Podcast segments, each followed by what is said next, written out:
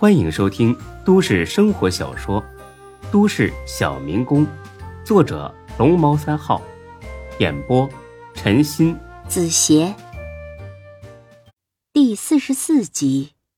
于莎莎使劲的抓着孙志，加倍卖力的迎合着，一直飘了起来之后，才长舒一口气，瘫软下来。喘了几口气，他冲着门口骂了一句：“滚远点，臭婊子！关你什么事儿？又不是你家。”门外那女人一听，彻底怒了。毕竟没人喜欢被人骂作婊子。你扰民就不行，开门给我道歉，不然我呼烂你的嘴！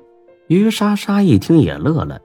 论吵架，论打架，她还没怕过哪个女人呢。哼，行啊。我看看你有没有这能耐。她穿上睡衣就要去开门，孙志马上拦住了他，因为照这个情势发展下去，开门之后绝对是扭打在一起，弄不好还得报警。而这一片正好在北口派出所的辖区范围内，真要是报了警，那出警的很可能就是周全或者是钟小雪。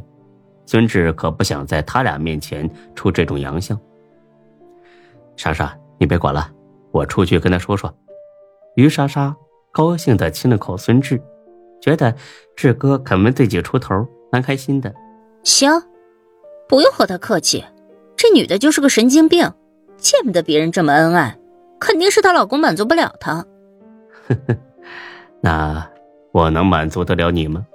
哼，你越来越坏了，志哥。弄得人家都快累死了。呵呵，你洗澡去吧，出了这么多汗。那你快点儿，我等着你来一起洗。嗯，好。他俩说话这功夫，门都让那女人给砸烂了。孙志穿上裤子，光着膀子，就去开了门。他原本是想客客气气的给人道歉认错，但是门一开，他彻底呆了，因为站在门前的不是别人，正是钟小雪。怪不得刚才听声音有点熟悉呢。当然，呆了的不止孙志一个，钟小雪也是目瞪口呆。你，你，孙志，怎么是你？小雪，我们没报警啊！你，你怎么来了？钟小雪很鄙夷的看了眼孙志。孙志，真没想到你会和这种女人在一起，怪不得会被人打，活该！我什么都不说了，你好自为之吧。说完之后，他扭头就走了。孙志心里边真是一万只草泥马呼啸而过呀！太巧了吧！那巧得丧心病狂、惨绝人寰呐！看来制服诱惑这回是别想了。除此之外，恐怕和钟小雪连朋友都做不成了。为了一个于莎莎，丢了一个钟小雪，这次真是亏大发了，绝对算得上是捡了芝麻丢了西瓜。孙志从冰箱里拿了瓶啤酒，坐在客厅里闷闷不乐的喝了起来。不一会儿，于莎莎洗完澡出来了。她走了。嗯。厉害呀你？你怎么说的？这神经病很难缠的。没那个我，我说自己刚出差回来，很久没见你了，所以。于莎莎对这种说辞显然不满意。哦，很久没见了，见面了，当然要。没黑没白的折腾，这理由虽然很靠谱，但是一点气势也没有。这不就成了低头道歉吗？他要的是臭骂那女人一顿，甚至是打她一顿才好。你对他那么客气干什么？他就是没事找事儿，这都不是第一。嗯。说到这儿，他意识到自己漏了嘴了，猛地停了下来。孙志很明白。他想说的是，那女人已经不是第一次来咱们了。换句话说，于莎莎最近和别的男人也在这屋里翻云覆雨过。孙志装作没听见，很惬意的往沙发上一躺。于莎莎呢，马上趴了下来，搂住了孙志。莎莎呀，我最近要出去待几个月，不方便带着你。这样吧，我呢给你拿点钱，你找几个朋友出去旅游去吧。整天窝在真实，都能把人闷死了。于莎莎听了很是高兴，不过她竟然说自己还有钱。孙志呢也懒得追问，又和他东拉西扯的聊了几句，便走了。孙志并没有直接回家，而是去了火锅店。路过北口街派出所的时候，他发现门口外停了很多警车，像是从别的派出所调过来支援的。看来孙乾说的不假，果然是出了大案子。孙志心想，或许是命案吧，但愿死的那个人是个王八蛋。等他进了火锅店刘永才和李欢马上凑了过来。还不到饭点儿，店里边那没客人，刘丹他们几个也还没来，因此说话完全不用顾忌。刘永才笑骂着给了孙志一拳。嘿嘿，你真行啊！你啊，说好了去套话，进屋就干上了啊！这个点才回来，我猜呀，你肯定连问都没问，是不是？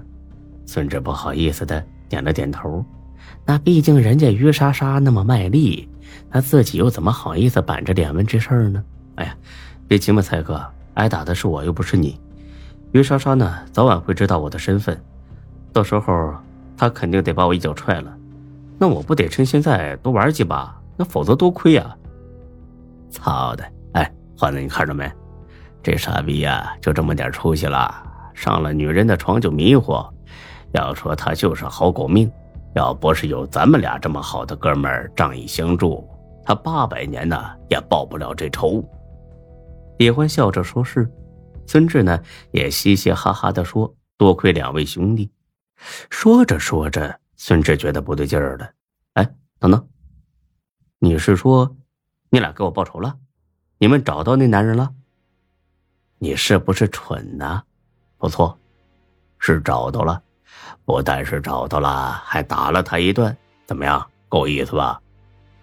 看他俩这架势，不像是在说谎。孙志问：“哎，快说说，到底咋回事？”刘永才搂住李欢的肩膀，那嚣张的不得了。点根烟再说呀！没看着我俩忙活一早上了吗？就你这么点眼力劲儿，还还想当老板呢？我呸！最近刘永才那是越来越能贫嘴了，不过孙志倒是挺喜欢，这起码证明才哥不把自己当外人。因此听了这话，他马上掏出烟来，恭恭敬敬的给他俩点上。两位大哥还满意吧？要不要再给你们拿饮料喝？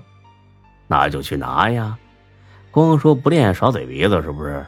孙志新说：“我擦，自己真是嘴欠，提这个干嘛呀？”不过呢，他还是屁颠颠的拿了饮料过来。差不多了吧，才哥，赶紧说咋回事？摆谱摆的差不多了，刘永才心满意足的说了出来。孙志听罢，不知道是该哭还是该笑。打了他一顿，倒是大快人心了。如果昨天晚上他没去于莎莎那儿，在他那儿住下的，恐怕就是那个老男人了。第一次和这个奔驰老男人这么近距离的接触，让孙志跟吃了苍蝇一样恶心。于莎莎被他压着的时候，也那么浪漫。见孙志听了这消息之后，并不是很高兴，李欢。安慰起他来，哎呀，志哥，没什么大不了的，这女人就是贱，那贱货那不就是谁都能玩吗？你你犯不着为了她生气，反正气也出了，我看呐，干脆就此和她一刀两断，别再沾染这个骚货了。孙志也想啊，可是有的时候，那不还得需要解决生理需求吗？像于莎莎这么优质的发泄对象，那可不是说找就能找到的。再坚持坚持吧，有了新目标，马上和他说拜拜。行，我心里有数。哎，对了，朱哥，我刚才看见夏佳琪了，他刚才来这边买饭，从咱门口走，我还跟他打了个招呼呢。上次见面的时候，孙志本来和夏佳琪约好了要去看电影，但是一想起韩文博说认识夏兰，他心里边就有点发慌。本集播讲完毕，谢谢您的收听，欢迎关注主播更多作品。